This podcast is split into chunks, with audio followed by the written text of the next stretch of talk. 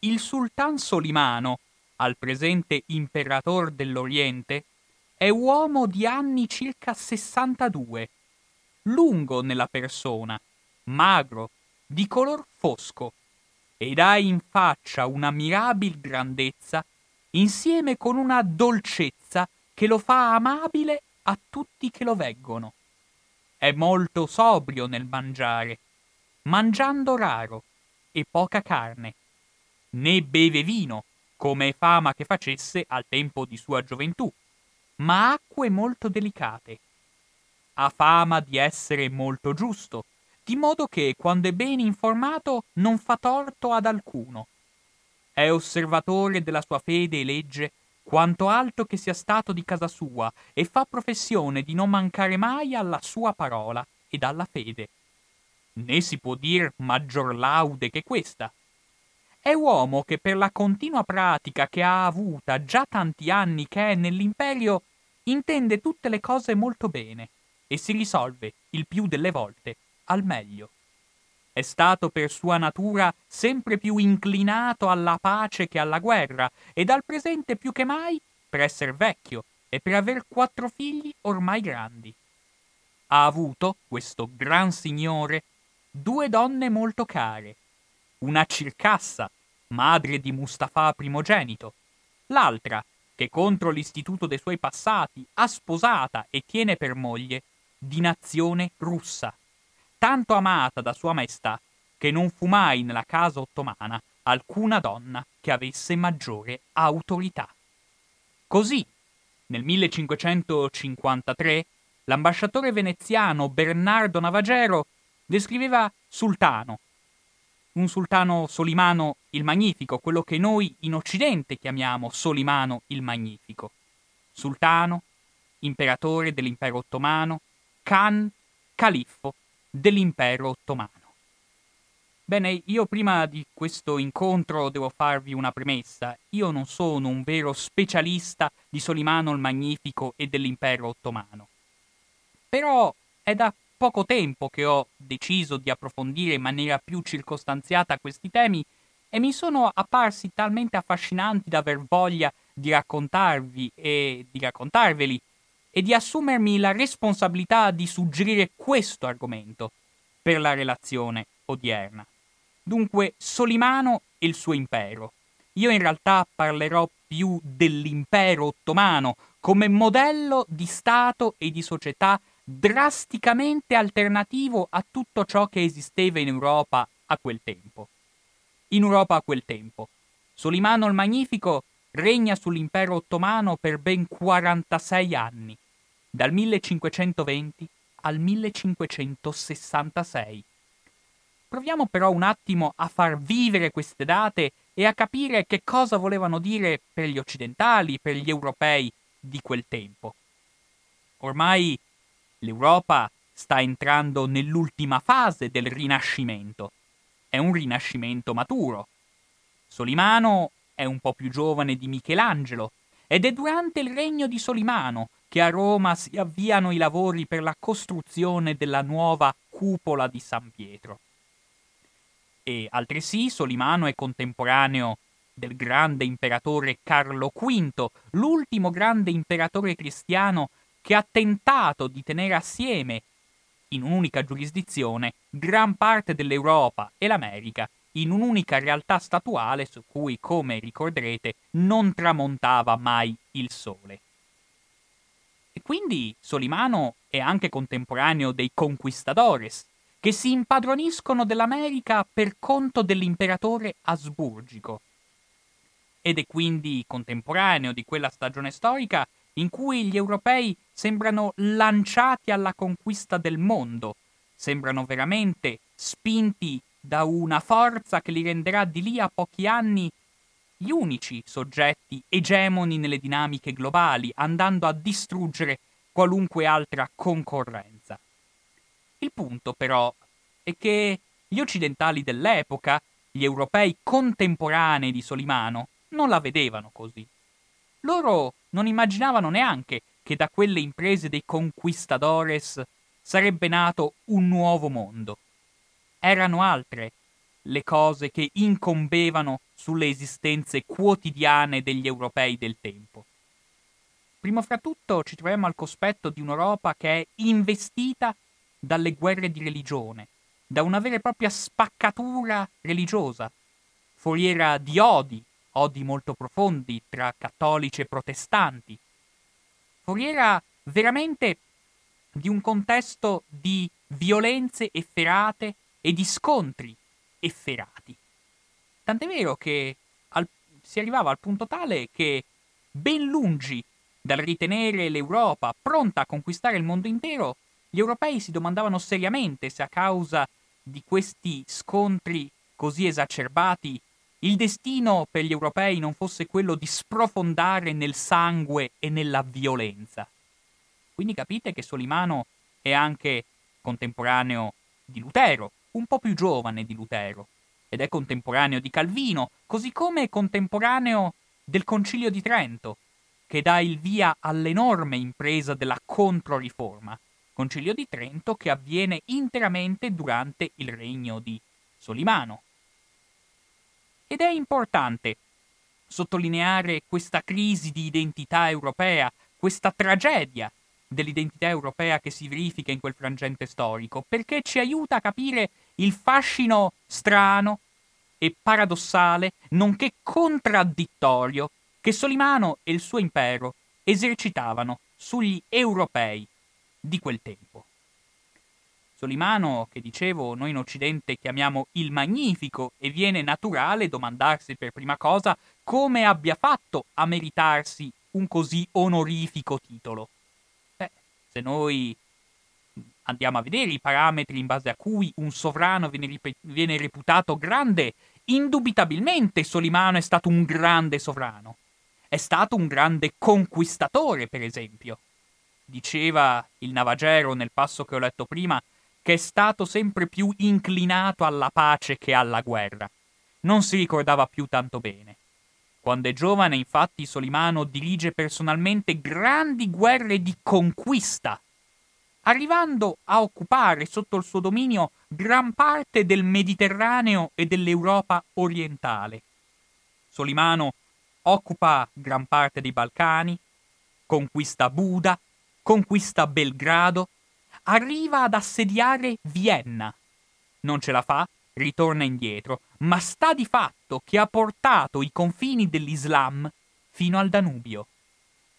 Solimano sconfigge anche e combatte in maniera molto proficua per i suoi interessi, peraltro, anche l'altra grande potenza islamica del suo tempo, la Persia, l'Iran, sciita, eretico.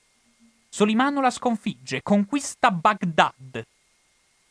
E oltretutto, Solimano conquista anche Rodi, l'isola di Rodi, dove siano stabiliti i cavalieri di San Giovanni, quelli che diverranno successivamente i Cavalieri di, di Malta. I Cavalieri di, di, San Giovanni, che peraltro erano dei corsari temutissimi per i, nevi, per i naviganti musulmani. Solimano conquista Rodi, respinge i Cavalieri spingendoli sostanzialmente fino a Malta, dove infatti si andranno a stabilire, e nel penultimo anno del suo regno il sultano Solimano cerca di prendere anche Malta ma non ci riesce, sarà una delle sue poche sconfitte.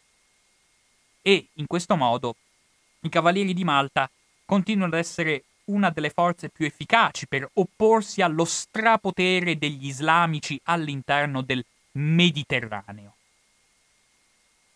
E siamo in un'epoca, come vedremo meglio in seguito, peraltro, di pirati barbareschi, della guerra di corsa.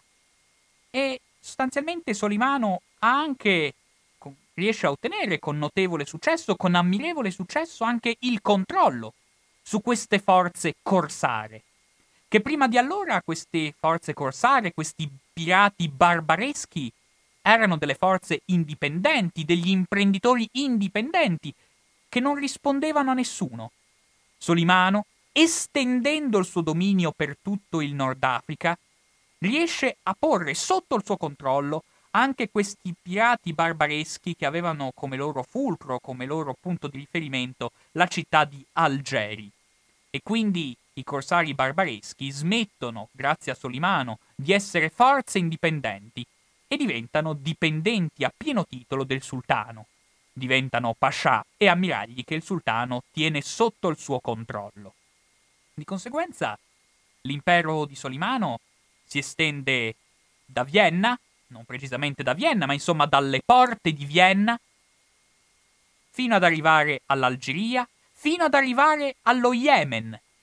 È un impero che comprende anche la Mecca, perché il padre di Solimano infatti ha occupato anche la Mecca, prendendo quindi il titolo di principe dei credenti e di protettore dei luoghi santi. E quindi questo è un impero nettamente di impronta musulmana. Noi lo chiamiamo in vari modi, lo chiamiamo l'impero ottomano, ed è giusto così. Ottomano è il nome della dinastia. E anche gli ottomani lo apostrofavano in questo modo.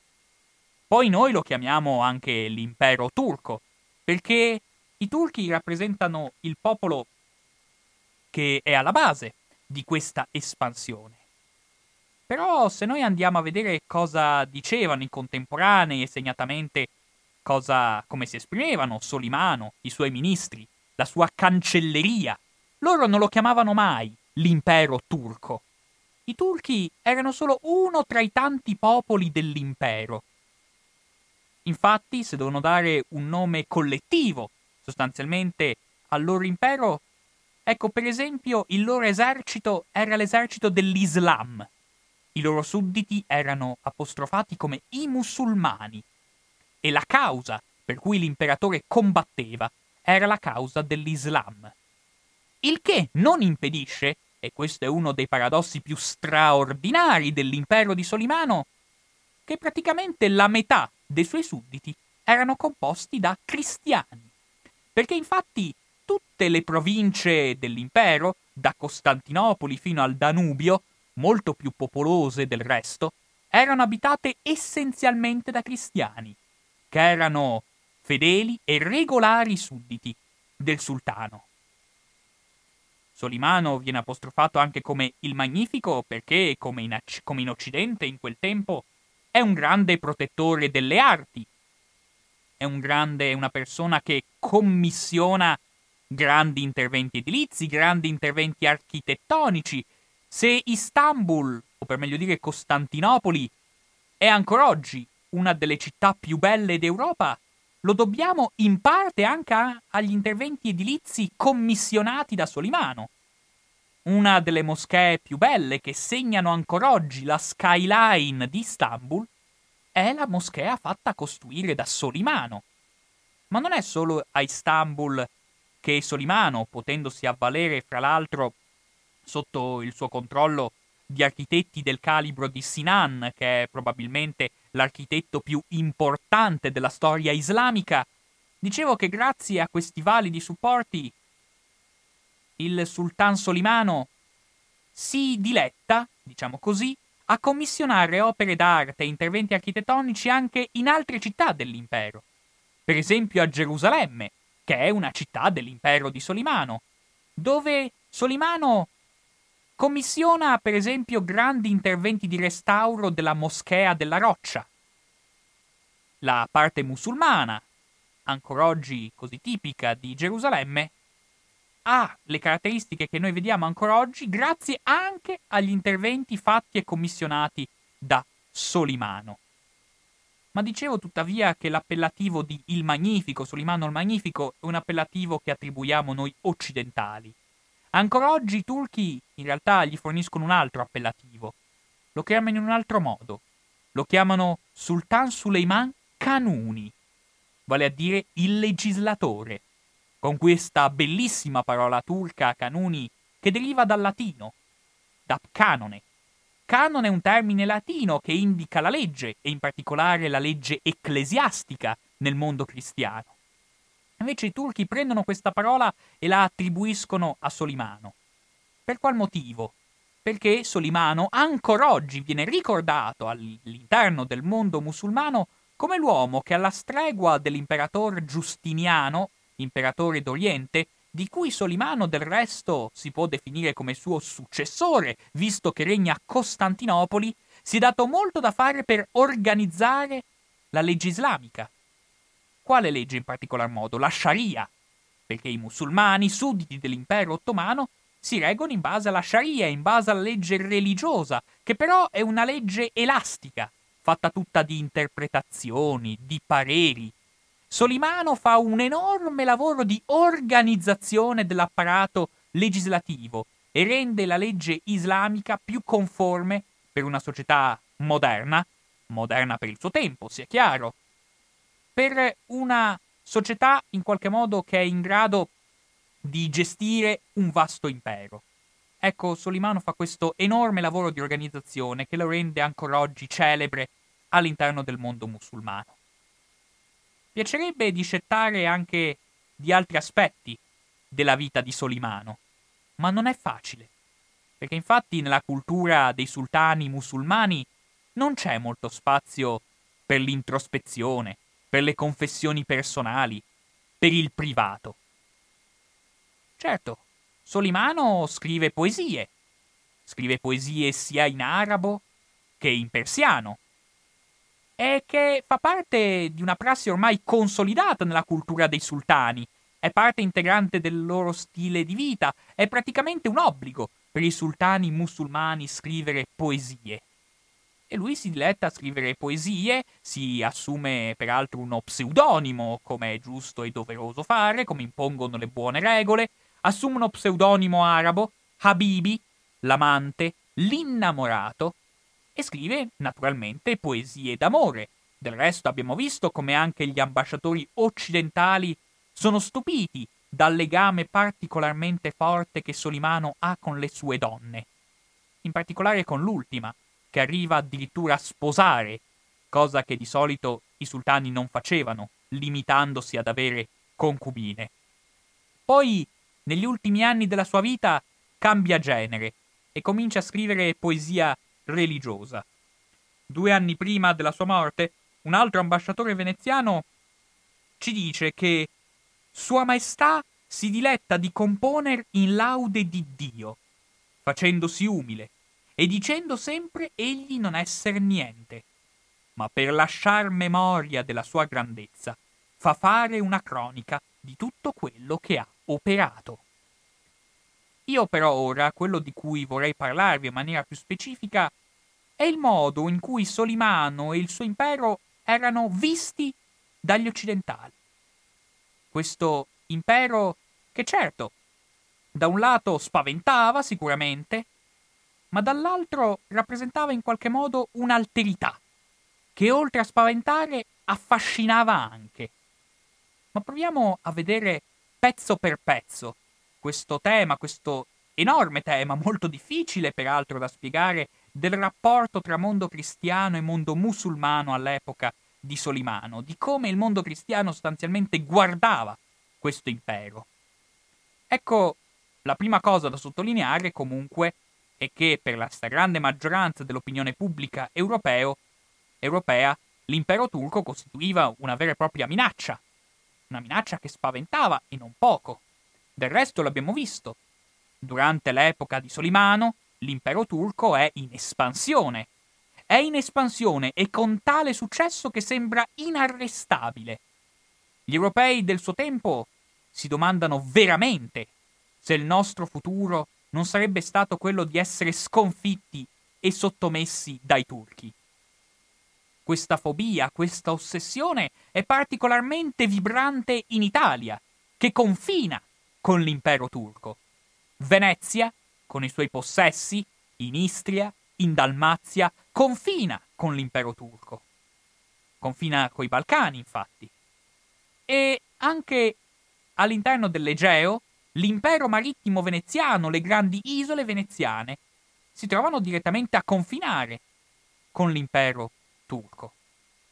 E talmente è presente nell'Europa, soprattutto nell'Italia di quel tempo, questa vera e propria mania di essere in procinto di essere schiacciati dai turchi, che qualche osservatore arriva anche a scocciarsi e a lamentarsi che in Italia non si parla mai d'altro.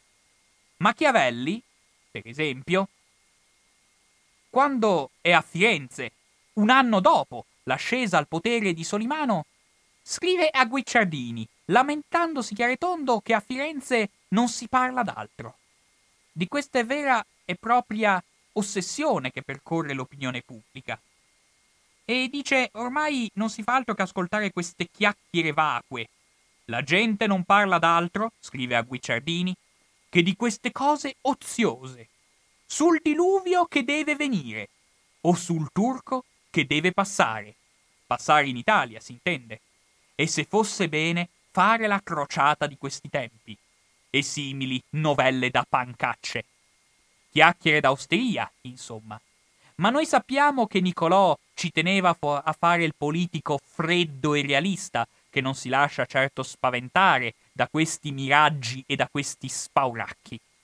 Ma la gente si lasciava spaventare come? E sempre Machiavelli nella Mandragola mette in scena questo dialoghetto. Tre battute. Tra una donna e un frate. La donna. Credete voi che il turco passi quest'anno in Italia? Il frate. Se voi non fate orazione, sì. La donna. Dio ci aiuti! Io ho una gran paura di quello impalare. Dopodiché, più i turchi sono visti con terrore, più serpeggia l'ossessione di una loro imminente egemonia sul mondo cristiano, più il, il, turbante di Solimano sembra essere sempre lì all'orizzonte, pronto ad arrivare, e più l'impero turco suscita anche un paradossale fascino. Viene spesso e volentieri additato come simbolo di una alterità, come un vero e proprio specchio distorto, come una vera e propria alternativa e come un pretesto, additato ben inteso in maniera sempre provocatoria, per riflettere sui problemi e sui difetti anche del nostro mondo. Faccio un esempio per spiegarmi meglio. Capita per esempio, tra i politici dell'epoca, che eh, di fronte ad alcuni aspetti del modo in cui Solimano governa il suo impero, ecco si pensa che noi europei avremmo qualcosa da imparare da loro. Ben inteso, il paragone è paradossale, i due mondi appaiono ancora agli antipodi, rigidamente opposti tra loro, rigidamente alternativi tra loro, il mondo cristiano e il mondo musulmano. Andare a fare paragoni è provocatorio, Guicciardini, per esempio, a un certo punto fa una riflessione sulla giustizia. Ragionando sulla giustizia allora vigente in Italia, voi vi stupirete, ma la giustizia nell'Italia di allora era lentissima. I processi non finivano mai, erano costosissimi, gli avvocati si arricchivano alle spalle dei clienti, mentre invece nell'impero ottomano la giustizia era resa secondo i principi della Sharia, in modo semplicissimo. I giudici, nominati dal sultano, ricevevano le parti, convocavano le parti, le ascoltavano e, nel giro di un solo giorno, decidevano. Senza incartamenti, senza avvocati, nel giro veramente di poche ore. E Guicciardini dice: Io credo siano manco male le sentenze dei turchi, le quali si espediscono presto e quasi a caso che il modo dei giudici che si usano comunemente tra cristiani. Perché chi giudica occhi serrati espedisce verosimilmente la metà delle cause giustamente e libera le parti della spesa e perdita di tempo.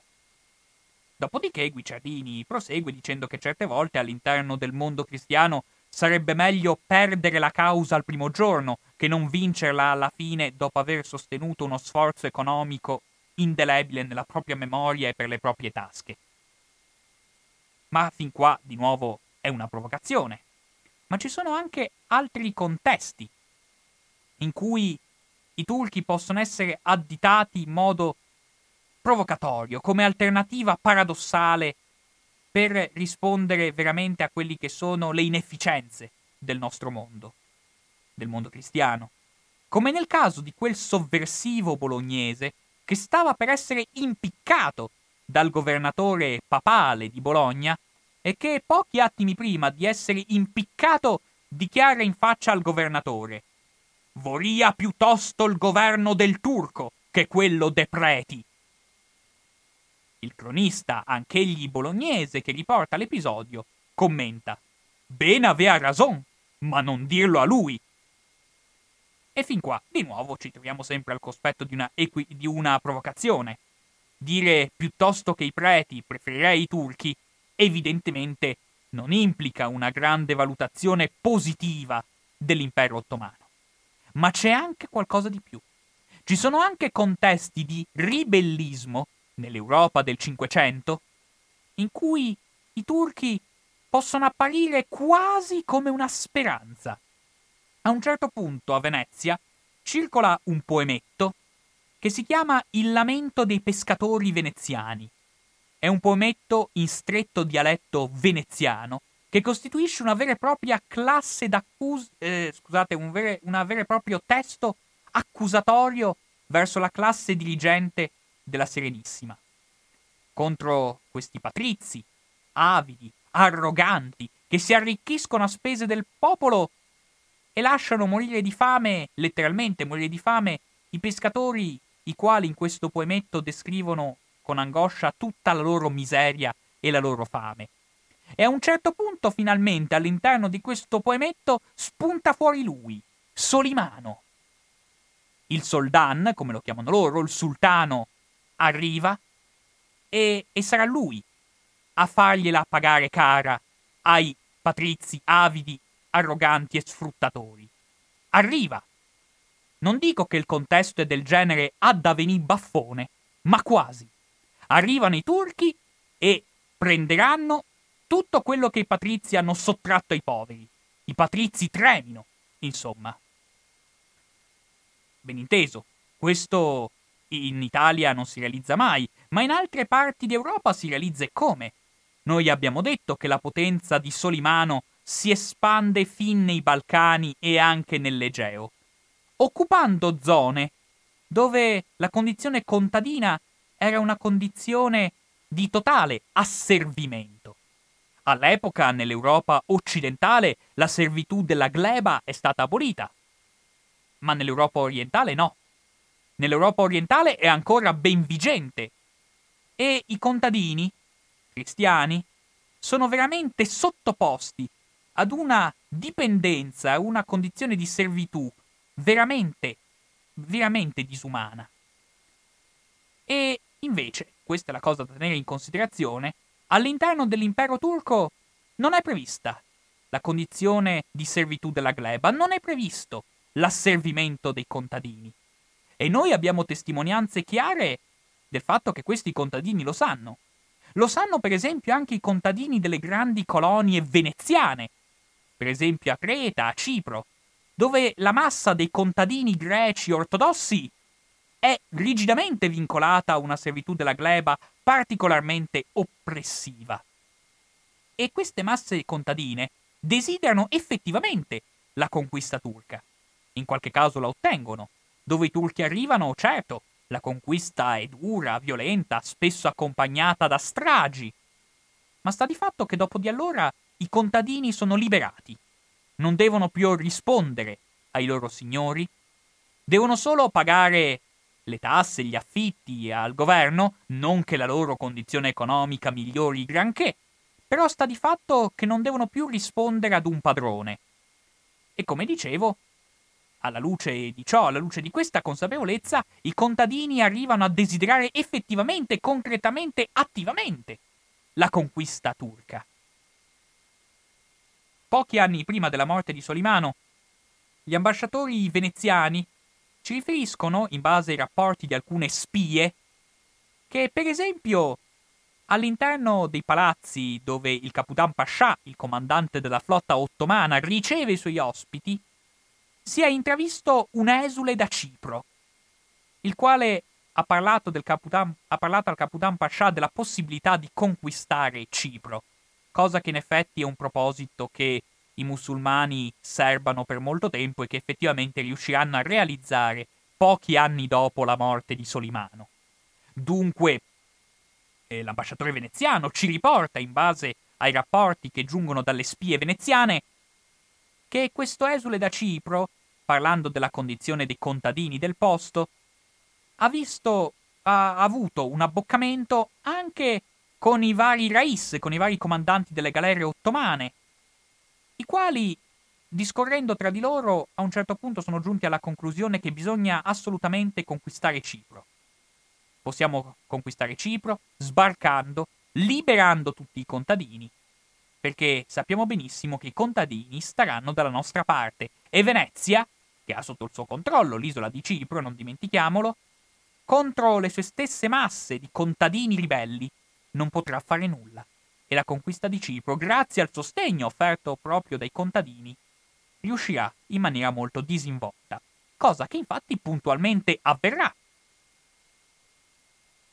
Questa è dunque Solimano può essere visto quasi come un miraggio di palingenesi sociale, un vero e proprio miraggio per i contadini che ambiscono alla liberazione. E in poche parole, per usare una parola fuori moda, dal punto di vista degli oppressi, la conquista turca appare come qualcosa di desiderabile. E questo spiega, ma qui ci spostiamo di nuovo dal terreno concreto, dal, dal terreno politico-sociale, molto pragmatico, a quello dell'immaginario, questo spiega il fiorire delle profezie sulla conquista turca. Nel Cinquecento circolano straordinarie profezie sul fatto che i turchi sono destinati a conquistare l'Europa e a conquistare il mondo. Il Cinquecento in genere è un secolo favorevole alle profezie, è il secolo di Nostradamus, per esempio. E queste profezie circolano anche fra i turchi. In particolare c'è una profezia, ve la riporto perché è una cosa curiosa, buffa, che vale la pena comunque di riferire, la profezia cosiddetta della mela rossa. Che cos'è la mela rossa?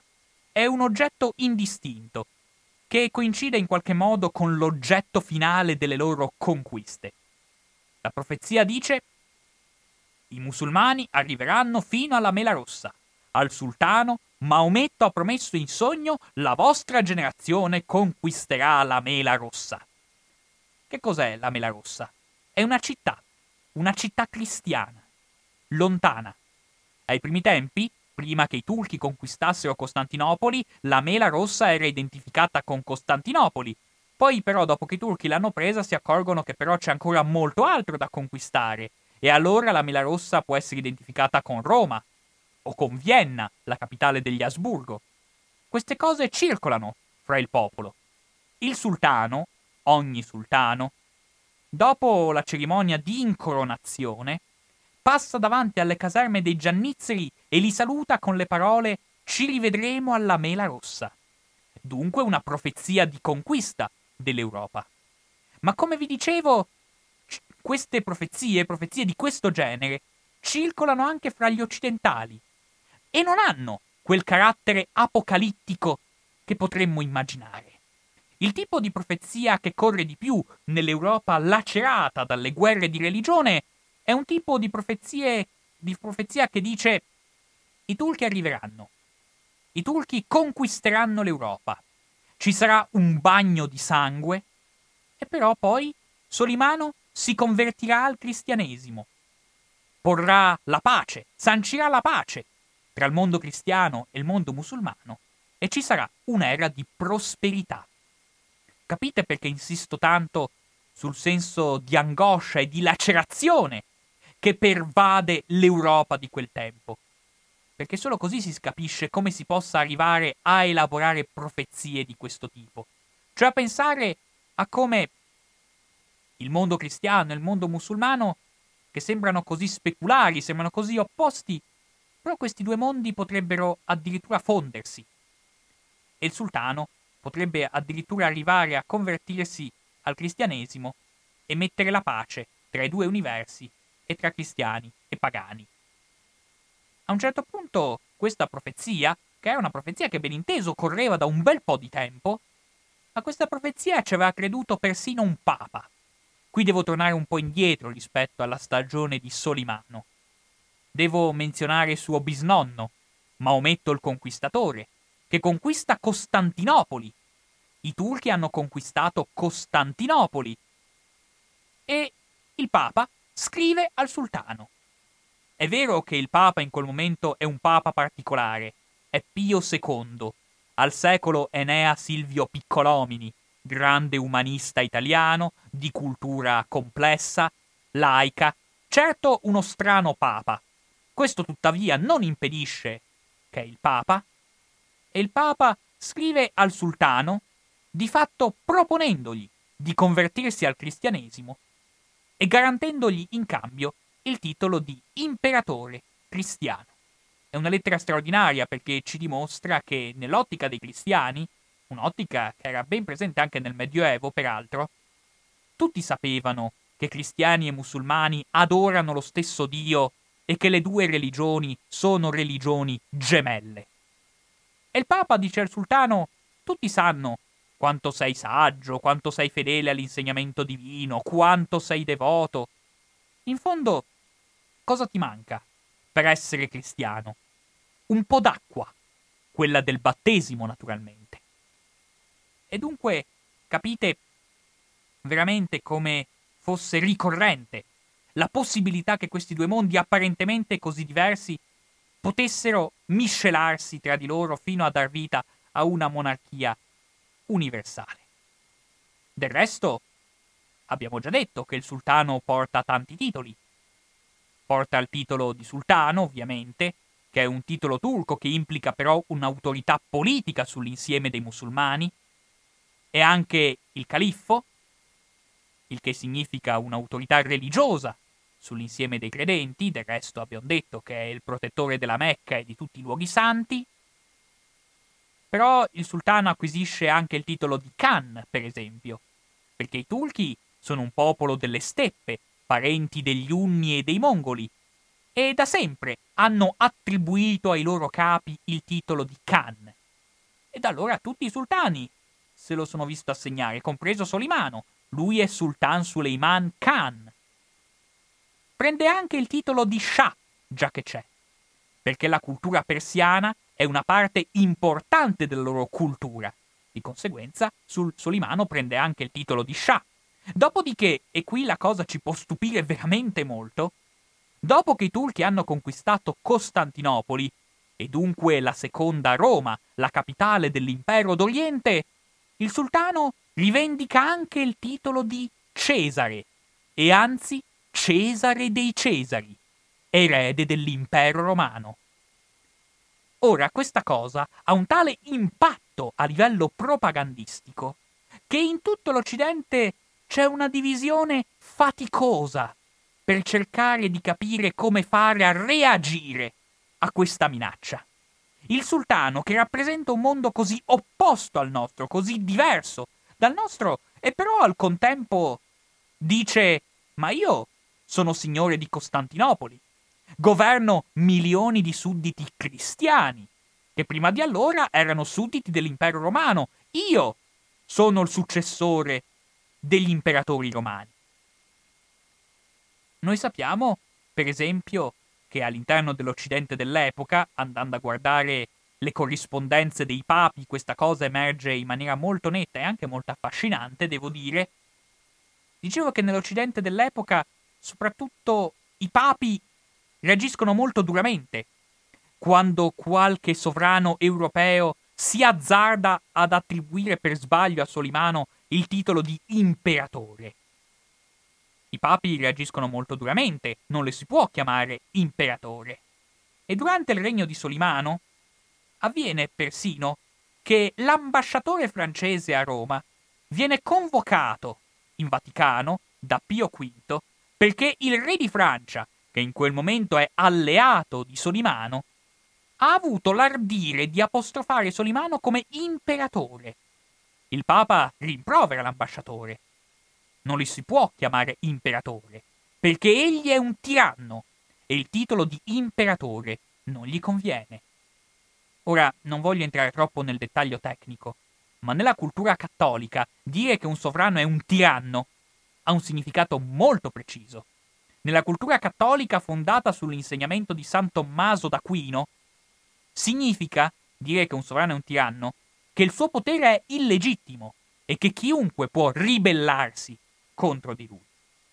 Però all'interno del mondo occidentale non sono mica tutti d'accordo con il Papa.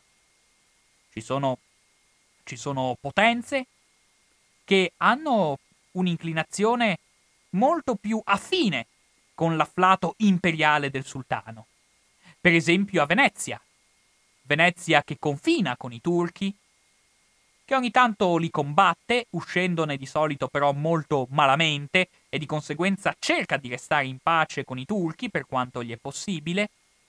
E noi vediamo che gli ambasciatori veneziani, ben lungi dal, dal dare seguito a quelle che sono le indicazioni papali, attribuiscono tranquillamente al sultano la qualifica di Sua Maestà e poi lo chiamano con questo termine molto evocativo, che vi ho riportato anche nella relazione del Navagero che ho letto all'inizio, il titolo di Gran Signore, che è un termine tecnico, loro lo scrivono con le maiuscole, per dare proprio questo senso di potere a cui neppure i suoi avversari cristiani riescono a sottrarsi del tutto. E anche a Venezia, per tutto il Cinquecento, si teme concretamente che l'impero ottomano si trasformi in una monarchia davvero universale, realmente erede di Roma. Paura, ma mica sempre paura. A un certo punto a Venezia, durante il regno di Solimano, si forma una società commerciale, fatta di orefici, che offrono a Solimano, e offrono di costruirgli, di fabbricargli ovviamente, un set di gioielli e paramenti. Il sultano accetta, commissiona a questi orefici veneziani questa meravigliosa mercanzia, davvero costosa, per cui si forma appunto questa società commerciale a Venezia dove anche molti patrizi veneziani investono e investono all'interno di questa società e persino il tesoriere ottomano a Istanbul investe del denaro in questa compagnia. E l'oggetto più prezioso che viene fabbricato da questi orefici veneziani per solleticare le ambizioni del sultano è un, cap- un copricapo. Un copricapo che assomiglia al triregno papale. Io non so se voi ricordate il triregno papale, perché Paolo VI ha smesso di usarlo e da allora non è più stato usato. Il triregno è quella mitria pontificia che ha tre corone sovrapposte, che dovevano simboleggiare il fatto che il Papa è il padre dei re, il Signore del mondo e il vicario di Cristo.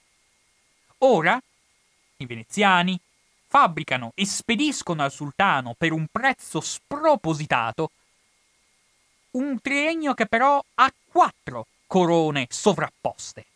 Ora noi non sappiamo come abbiano reagito a Roma all'udire questa notizia, sta di fatto che i veneziani vanno avanti, tranquilli. Bene, io finora vi ho parlato di Solimano come imperatore romano, come miraggio di palingenesi per i servi che ambiscono alla liberazione, o per i pescatori veneziani che odiano l'oppressione dei patrizi, ma c'è anche qualcosa di più. C'è qualcosa di più concreto, infatti. Perché nel mondo di Solimano avviene spesso e volentieri un vero e proprio travaso di persone che abbandonano il mondo cristiano e scelgono il mondo musulmano. In particolare, un tema significativo su cui oggi la storiografia si interroga parecchio è il tema dei cosiddetti rinnegati, Ora è meglio che vi traccio per qualche momento il quadro complessivo perché sia possibile seguire il discorso. Siamo in un Mediterraneo che è tutto attraversato da traffici commerciali e che ovviamente è tutto battuto da corsari. Ci sono i corsari barbareschi che quando intercettano una, un'imbarcazione cristiana, rispettando pienamente quelle che sono le volontà e le autorizzazioni del sultano, catturano tutti i cristiani a bordo e li riducono in schiavitù. Dopodiché sbarcano sulle spiagge, fanno razzia, catturano pescatori, catturano tutta la popolazione che trovano e anche essa viene ridotta in schiavitù. Ma queste cose noi le sappiamo bene perché la minaccia dei pirati barbareschi è rimasta viva nel nostro immaginario collettivo. E la stessa cosa fanno naturalmente anche i pirati cristiani, anche se in Occidente questa realtà viene completamente omessa dalla nostra memoria collettiva, ma c'è una perfetta simmetria, grazie al fatto che le squadre, specialmente quelle dei Cavalieri di Malta, che sono particolarmente inclini a questa pratica, ma anche le squadre spagnole e genovesi, non appena intercettano un qualunque vascello musulmano, catturano tutta la gente a bordo e la riducono in schiavitù. Nonché fanno la stessa cosa di pirati barbareschi, cioè eh, arrivano in prossimità di una spiaggia, sbarcano truppe e poi prendono tutta la gente che trovano per ridurla, che siano pescatori, che siano famiglie, tutta la gente che si trova, la si prende e la si riduce in condizione di schiavitù. Dunque, nel Mediterraneo noi abbiamo queste galere che navigano grazie a dei rematori che sono spesso e volentieri schiavi, di, che non, non della stessa religione, ovviamente dei proprietari del vascello, ed è, come dire, una simmetria abbastanza speculare, abbastanza regolare. Sta di fatto però che la simmetria si rompe in un momento preciso, perché infatti non capita quasi mai che un musulmano catturato a bordo di una galera cristiana scelga di convertirsi al cristianesimo, di venire quindi liberato e quindi di integrarsi all'interno del mondo cristiano. Non ci sono tracce documentarie di questo passaggio, non abbiamo, non ci sono mai state discussioni in merito, all'epoca non se ne parla, a livello storiografico è un fenomeno che se c'è stato non ha avuto alcuna rilevanza, mentre invece è un fenomeno molto rilevante, anche dal punto di vista proprio numerico, quantitativo, il fenomeno di questi cristiani che ben inteso dopo il trauma della cattura e della riduzione in schiavitù, scelgono di farsi turchi, come si diceva a quell'epoca, abbandonano la fede cristiana, si convertono all'Islam, però eh, questi soggetti che in Occidente si inizia a chiamare naturalmente i rinnegati, la cosa straordinaria è il loro destino successivo, perché infatti questi soggetti che dati i meccanismi della guerra di corsa sono tutti pescatori, marinai, oppure soldati, gente insomma che ha qualche competenza tecnica. Dopo, ripeto, dopo questa vicenda insomma abbastanza sconcertante per la propria esistenza personale come la riduzione in schiavitù, scelgono, come ho detto, di convertirsi, vengono immediatamente assunti all'interno delle squadre corsare o delle flotte del sultano e fanno carriera. Questa è la cosa straordinaria. Noi sappiamo per certo che in un qualunque momento la maggior parte dei rais che comandavano le galere corsare ad Algeri erano cristiani, erano persone originariamente, per meglio dire, cristiane, che erano state catturate in mare molto tempo prima e che si erano convertite nel frattempo all'Islam. E sappiamo altresì che queste persone facevano carriere anche, anche superlativi, anche stupefacenti sotto molti punti di vista. Perché infatti non è per nulla insolito che persino ai vertici della società ottomana, i grandi pascià, gli ammiragli, tra di loro non era affatto insolito trovare delle persone che erano nate come pescatori calabresi e spagnoli. E hanno fatto veramente una carriera folgorante all'interno del mondo ottomano.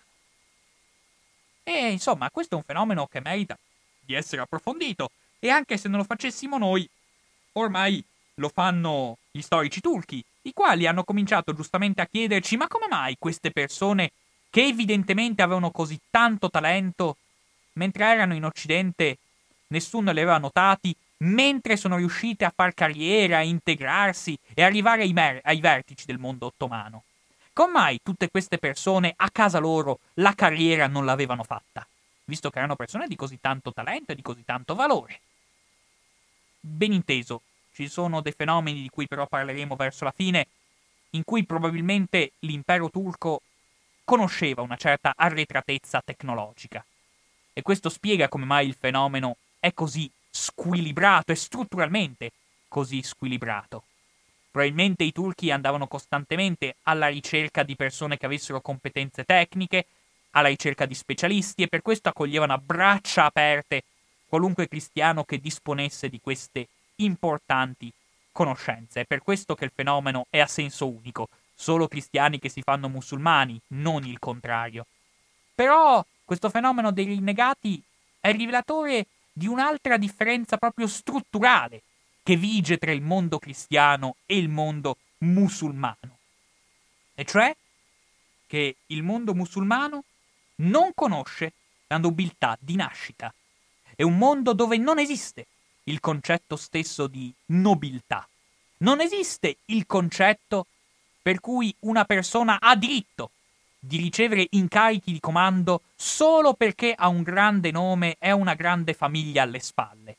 La società ottomana è una società completamente aperta dove la volontà indiscutibile del sultano può far far carriera a chiunque, a chiunque gli voglia. E noi abbiamo testimonianze ripetute del fatto che gli osservatori occidentali sono ben consapevoli di questa peculiarità. Sono ben consapevoli. E ovviamente ne rimangono particolarmente sbigottiti. In particolare gli ambasciatori veneziani, cito sempre loro perché i loro rapporti sono straordinari, sono una miniera di informazioni, lo dicono chiaramente che qui nell'impero ottomano non capita praticamente mai che i grandi pascià, gli ammiragli, i visir anche, tutto il personale dirigente dell'impero ottomano abbia ricevuto i propri incarichi solo perché era figlio di qualcuno importante. Ben inteso, la volontà del sultano fa far carriera in base al merito, e questo gli osservatori occidentali dell'epoca lo sottolineano con molta fermezza, è solo grazie al merito che è possibile arrivare ad avere incarichi di potere all'interno del mondo musulmano. Però, ramaica dirlo, dopo la morte di Solimano, anche lì inizieremo a vedere i primi casi del Gran Visir, per esempio, che fa nominare Pascià suo figlio. E però, sempre gli osservatori veneziani ci dicono che qui c'è molto malcontento e molto malumore, perché giudicano scandaloso, né possono patire che neanche un figlio di primi visiri sia fatto San Giacco, per favore. San Giacco sarebbe il governatore della provincia. E dunque, questa è una cosa che agli occidentali però non lascia particolari soddisfazioni. Infatti, per gli occidentali del tempo questo è un difetto, tendenzialmente, dell'impero ottomano. Nell'ottica degli occidentali del suo tempo, infatti, la nobiltà, il sangue, la stirpe sono valori molto importanti che è giusto preservare. È giusto che solo i nobili comandino.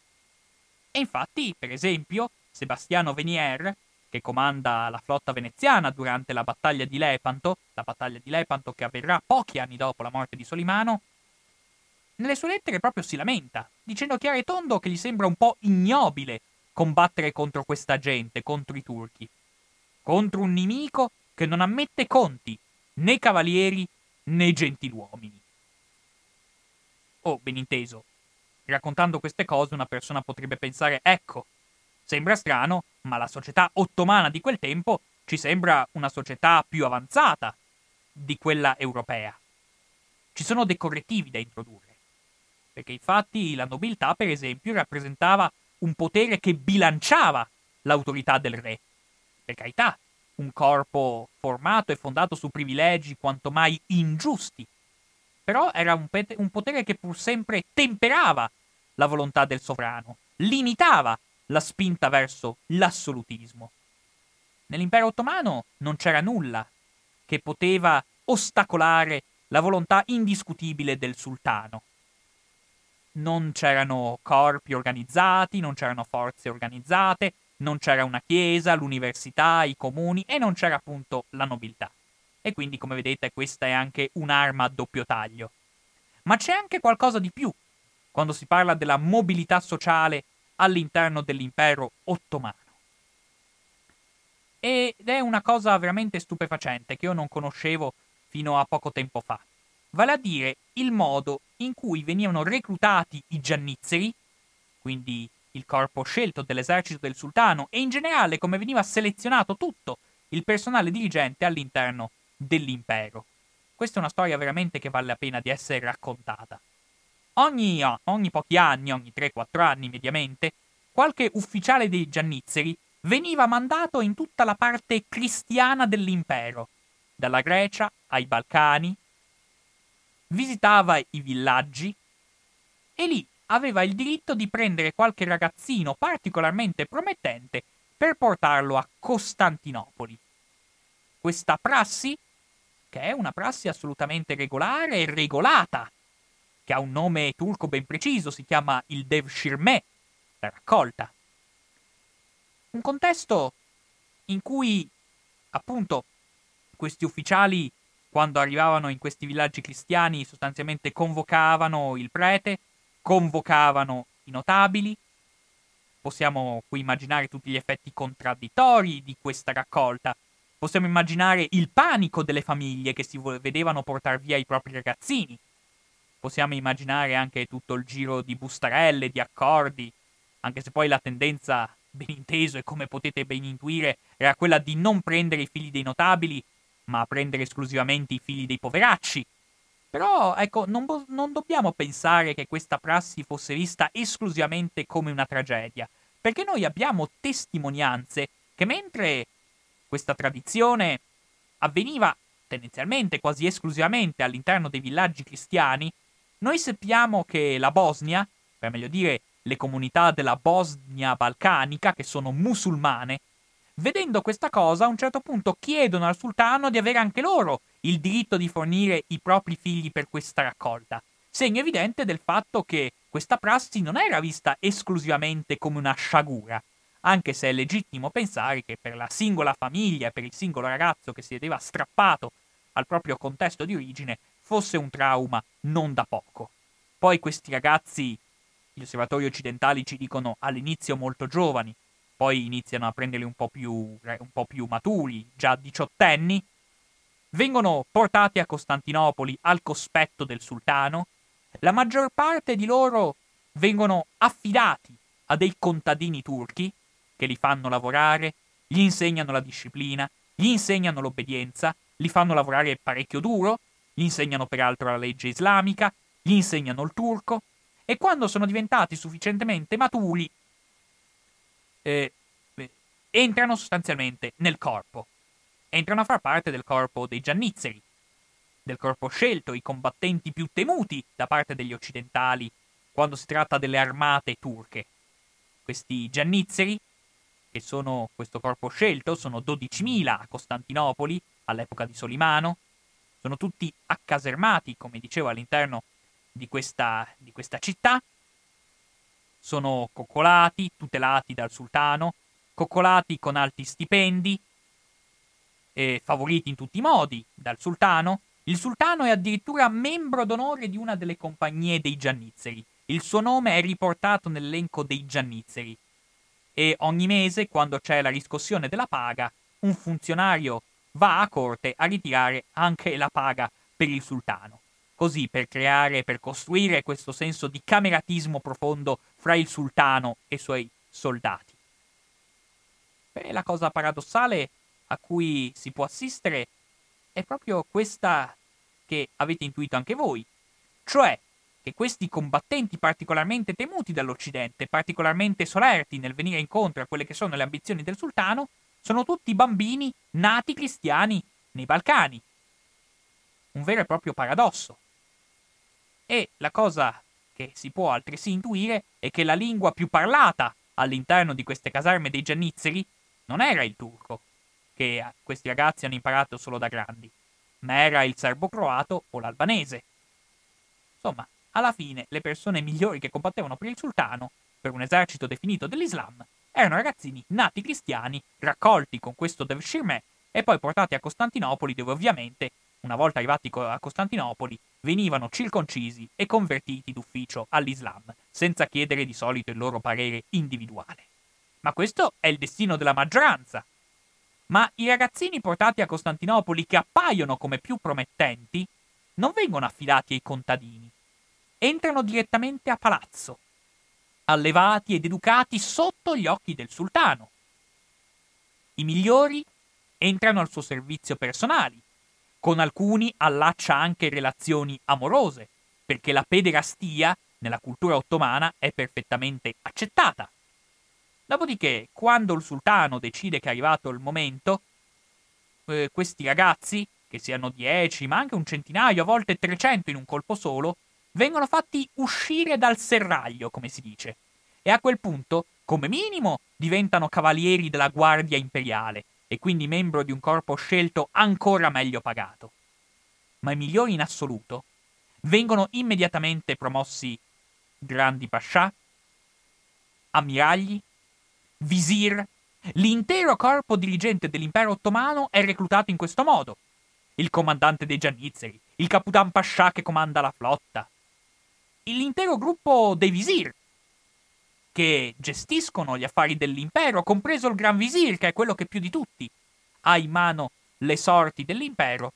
Ecco, tutti costoro sono bambini nati cristiani nei Balcani. Perché esista questa prassi è difficile dirlo. La spiegazione più probabile è che nel momento in cui il sultano raccoglieva questi ragazzi, ecco, loro tecnicamente diventavano suoi schiavi e questo con i sudditi musulmani non avrebbe potuto farlo. Poteva farlo soltanto con i sudditi cristiani. Anche se adesso non voglio entrare troppo nel dettaglio tecnico, ma sembra che fosse un po' illegale anche così, perché pur sempre i sudditi cristiani erano protetti dalla legge e non li si poteva ridurre in schiavitù, ma insomma, come sappiamo, un conto è la teoria e un conto è la pratica. Sta di fatto che questi ragazzi diventavano a tutti gli effetti una proprietà del sultano, dipendevano interamente da lui, non avevano più nulla alle spalle una volta che entravano al servizio dell'impero. Però ben inteso, non dobbiamo pensare che troncassero i rapporti con le famiglie d'origini. Noi abbiamo ripetute testimonianze del fatto che i ragazzi, una volta usciti, una volta piazzati in posizione di potere, potevano continuare ad avere rapporti con la propria famiglia. Un caso bellissimo, veramente straordinario, di uno dei protetti di Solimano, che Solimano introduce nel proprio governo come visir, è il caso di Mehmet Pasha. Mehmet Pasha un, eh, nasce come ragazzino serbo, e una volta raggiunta la sua posizione di potere convince il sultano a creare un patriarcato ortodosso in Serbia e a far nominare patriarca suo fratello. Ora, il fatto che Mehmet Pasha fosse un bambino nato in una famiglia serba cristiana, fratello di un ecclesiastico cristiano, che però era stato preso, portato a Costantinopoli, convertito all'Islam dopo aver raggiunto posizioni di elevatissimo rilievo all'interno del mondo islamico, e però nonostante ciò brigava per far creare un patriarcato ortodosso in Serbia per piazzarci suo fratello, credo che sia emblematico dell'intreccio straordinario e contraddittorio che era l'impero di Solimano.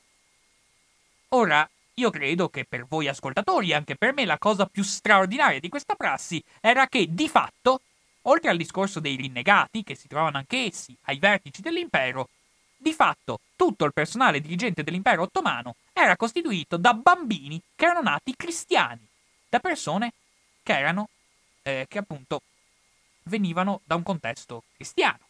Una cosa sorprendente se noi consideriamo che questo è ufficialmente l'impero dei musulmani, messo sotto la protezione del profeta. Però i nostri antenati occidentali, i nostri antenati europei, erano più stupiti da un'altra cosa, e qui ci ricolleghiamo con quello che dicevamo prima, e cioè erano stupiti dal fatto che tutti questi erano figli di pastori.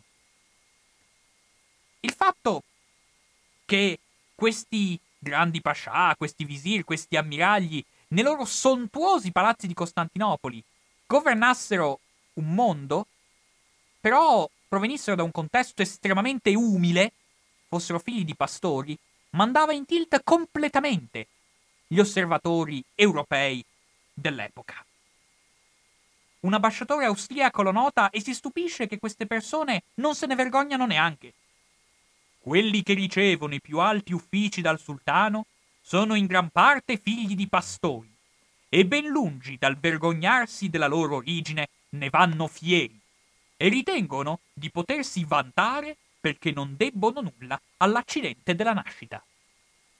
Dopodiché, di fronte a questo, ci sono due tipi di reazioni in Occidente. Ci sono quelli che dicono è una cosa straordinaria, ma avremo qualcosa da imparare anche noi. Finché i turchi sono così capaci di promuovere il talento dal basso, noi europei non potremo mai farcela contro questo avversario. E questa è una reazione che serpeggia tra gli osservatori occidentali dell'epoca. Però, spiace dirlo, la reazione prevalente è un'altra, e cioè che vergogna! Che questa gente, nata ignobile, nata abietta, possa raggiungere posizioni di potere, ecco, agli occhi degli occidentali, questo è un irridemibile difetto. Non potrà mai essere governato bene un impero dove ai suoi vertici c'è della gente nata in una capanna di pastori. Dopodiché, queste cose, come vedete, ci parlano proprio di una differenza strutturale, abissale, tra l'impero di Solimano e i regni dell'Occidente di quel tempo. E c'è anche un'altra differenza che, su cui io è doveroso fare un cenno, posso solo accennarla, del resto il tempo vola, me ne rendo conto. Ed è una differenza legata al fatto che, come già accennato, all'interno del mondo musulmano, all'interno dell'impero ottomano, viveva una grandissima quantità di sudditi cristiani, come viveva una grandissima quantità di ebrei. E tutti questi avevano il diritto di praticare pubblicamente la loro religione. Intendiamoci, quando si parla di queste cose, una domanda che sorge spontanea è: ma si può parlare allora di tolleranza? Difficile dirlo perché cristiani ed ebrei, per carità, sono fedeli sudditi del sultano, messi sotto la protezione della legge, e pur tuttavia sono pur sempre sudditi di seconda categoria. Pagano delle imposte speciali che i musulmani non pagano. Quando le comunità devono fornire i rematori per le galere ottomane, i rematori musulmani sono pagati di più dei rematori cristiani. Ciò non toglie, però, che tutte queste persone vivono tranquillamente. Esiste, esiste una chiesa cristiana operante, come esistono le funzioni religiose ebraiche, che è una cosa totalmente inconcepibile, proprio una differenza abissale rispetto al mondo cristiano dell'epoca, dove non abitavano musulmani, era del tutto inconcepibile che potessero abitare dei musulmani, in altre parole, costruire delle moschee nell'Occidente dell'epoca era severamente proibito, dove c'erano dei musulmani, nella Spagna della Reconquista, vengono poi espulsi. Quanto agli ebrei, noi sappiamo che erano vissuti in Occidente molto a lungo, però l'epoca di cui parliamo è un'epoca di espulsioni. Al tempo del regno di Solimano gli ebrei sono espulsi dalla Spagna e quindi da tutti i suoi regni, ivi compresa l'Italia meridionale. E questi europei dov'è che cercano rifugio? Dell'impero ottomano, dove scrivono i propri parenti dicendo e noi siamo qui, siamo liberi, non ci manca nulla, venite. Cito solo un esempio a tal proposito. Infatti, nell'Europa tra fine 400 e inizio 500 è particolarmente ricorrente quella che nel gergo storiografico viene chiamata la calunnia del sangue, cioè queste accuse ricorrenti contro gli ebrei di rapire bambini cristiani e poi di sacrificarli per fare dei riti strani col loro sangue. Ricorderete qualche anno fa c'è stato un grande scandalo quando Ariel Toaf, in un suo libro, ha provato ad accennare e ad approfondire questi temi. Sta di fatto che queste accuse sono moneta corrente nell'Europa di quell'epoca, proprio prova di un radicato antisemitismo nell'opinione pubblica occidentale di quel frangente. Ebbene, Solimano emana un editto in cui dichiara formalmente che queste accuse contro gli ebrei sono false e che è assolutamente vietato dare corso ad accuse di questo genere. Dunque, finora abbiamo visto che l'impero ottomano e la figura anche di Solimano stesso poteva essere vista da un lato come minaccia, ma anche come figura affascinante dotata in sé di un'intrinseca carica di fascino strano, contraddittorio. E dall'altro lato abbiamo visto alcuni aspetti della società ottomana di quel tempo, tale per cui ci verrebbe da dire, ma diamine, questa società ci sembra più moderna e più avanzata di quella europea del tempo, più aperta al talento, alle ascese sociali, più tollerante. Dopodiché sta di fatto che alla lunga l'impero ottomano non si rivela concorrenziale con la civiltà occidentale. Sta di fatto che alla lunga la civiltà occidentale diventa sempre più ricca e complessa, mentre l'impero, ivi compresa quindi l'Europa sudorientale, va verso un periodo di stagnazione. Anche se ben inteso, io so bene che chi si occupa di queste cose non ama più tanto come categoria storiografica il declino dell'impero ottomano, avrebbe continuato a declinare a lungo dopo la morte di Solimano. Tuttavia sta di fatto che questa disparità che col tempo viene fuori, questo prevalere della cultura occidentale va spiegato, merita una riflessione. E uno dei temi in ballo è quello della retratezza tecnologica, che è un tema molto discusso perché già nel Cinquecento gli europei hanno la tendenza a dire ma sì, questi turchi si vede che sono più arretrati rispetto a noi occidentali, questi turchi non sanno, sono indietro, non sanno fabbricare bene le galere, eh, non sanno fabbricare bene i cannoni, non sanno fabbricare bene gli archibugi, hanno sempre bisogno di tecnici occidentali, hanno sempre bisogno dei rinnegati che arrivano dall'Occidente. E noi non sappiamo però quanto questo sia vero e quanto ci sia in queste accuse un pregiudizio che comunque serpeggiava sempre in ambito occidentale.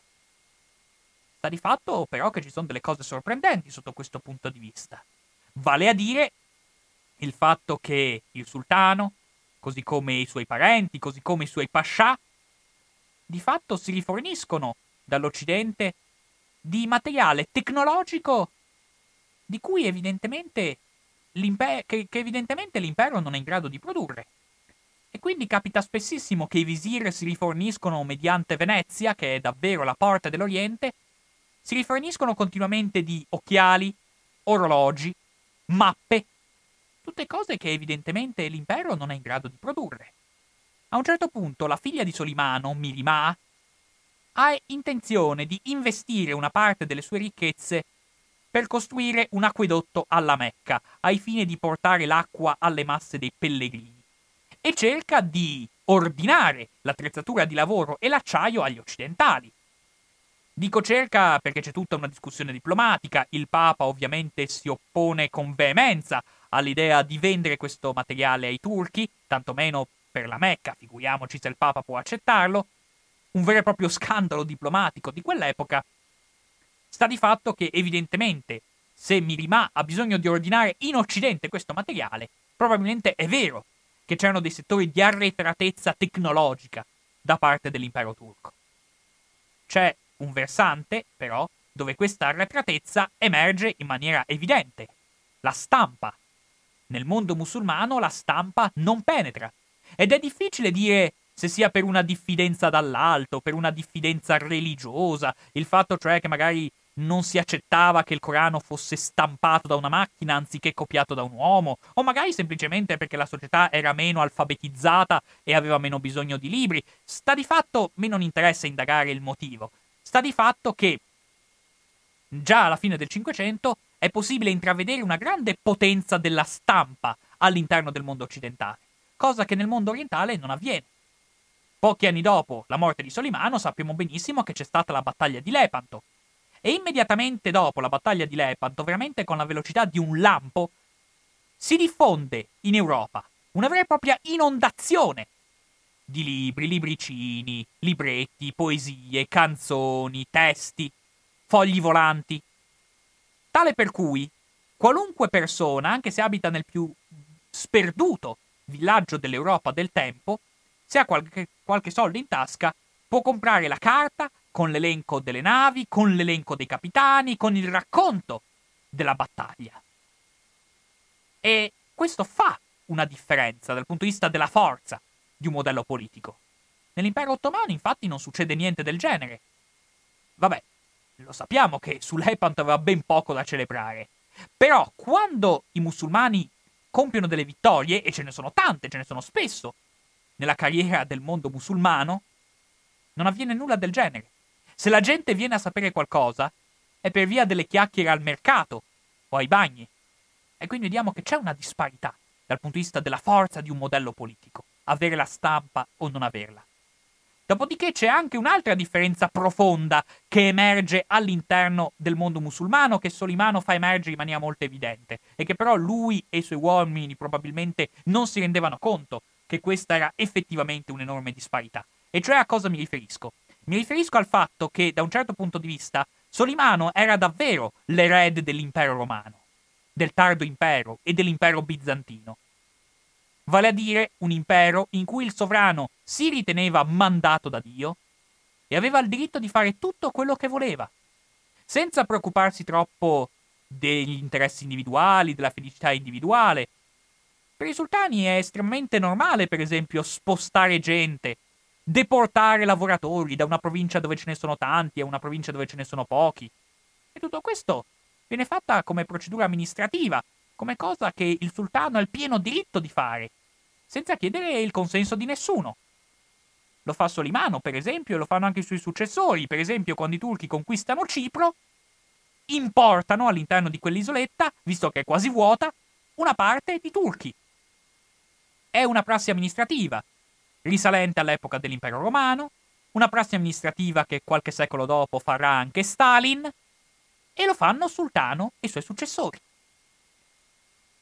Bene, questo, questo aspetto ci parla proprio di uno strapotere, un potere divino, che sembra essere incarnato dal sultano.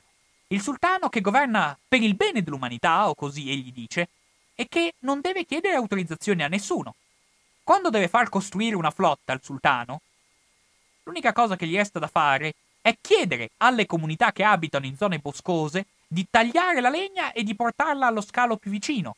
E tutto questo gratis, come favore, come obbligo che queste comunità hanno nei riguardi del sultano.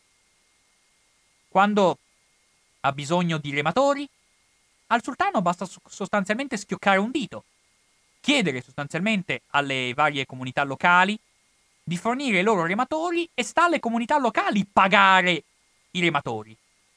Anche se impiegano poi mesi, mesi e mesi prima di arrivare ai porti e imbarcarsi, però è comunque un'operazione che, dinanzi a cui il sultano non paga nulla. Il sultano ha diritto di chiedere tutto, senza pagare niente. Perché insisto tanto su questo aspetto? Ma perché nel mondo occidentale di quell'epoca le cose non funzionavano minimamente così. I re occidentali non avevano il diritto di prendere nulla al di là delle imposte. Il re pagava tutto.